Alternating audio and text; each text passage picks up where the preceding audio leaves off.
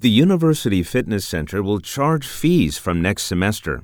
Although the center has been free since it was first opened, students have complained that it is very outdated.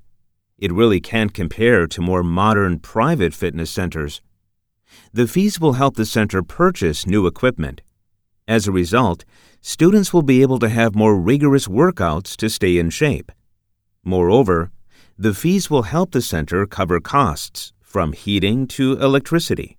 These have risen recently, making operating the center more difficult. These changes will create a much better workout experience for students.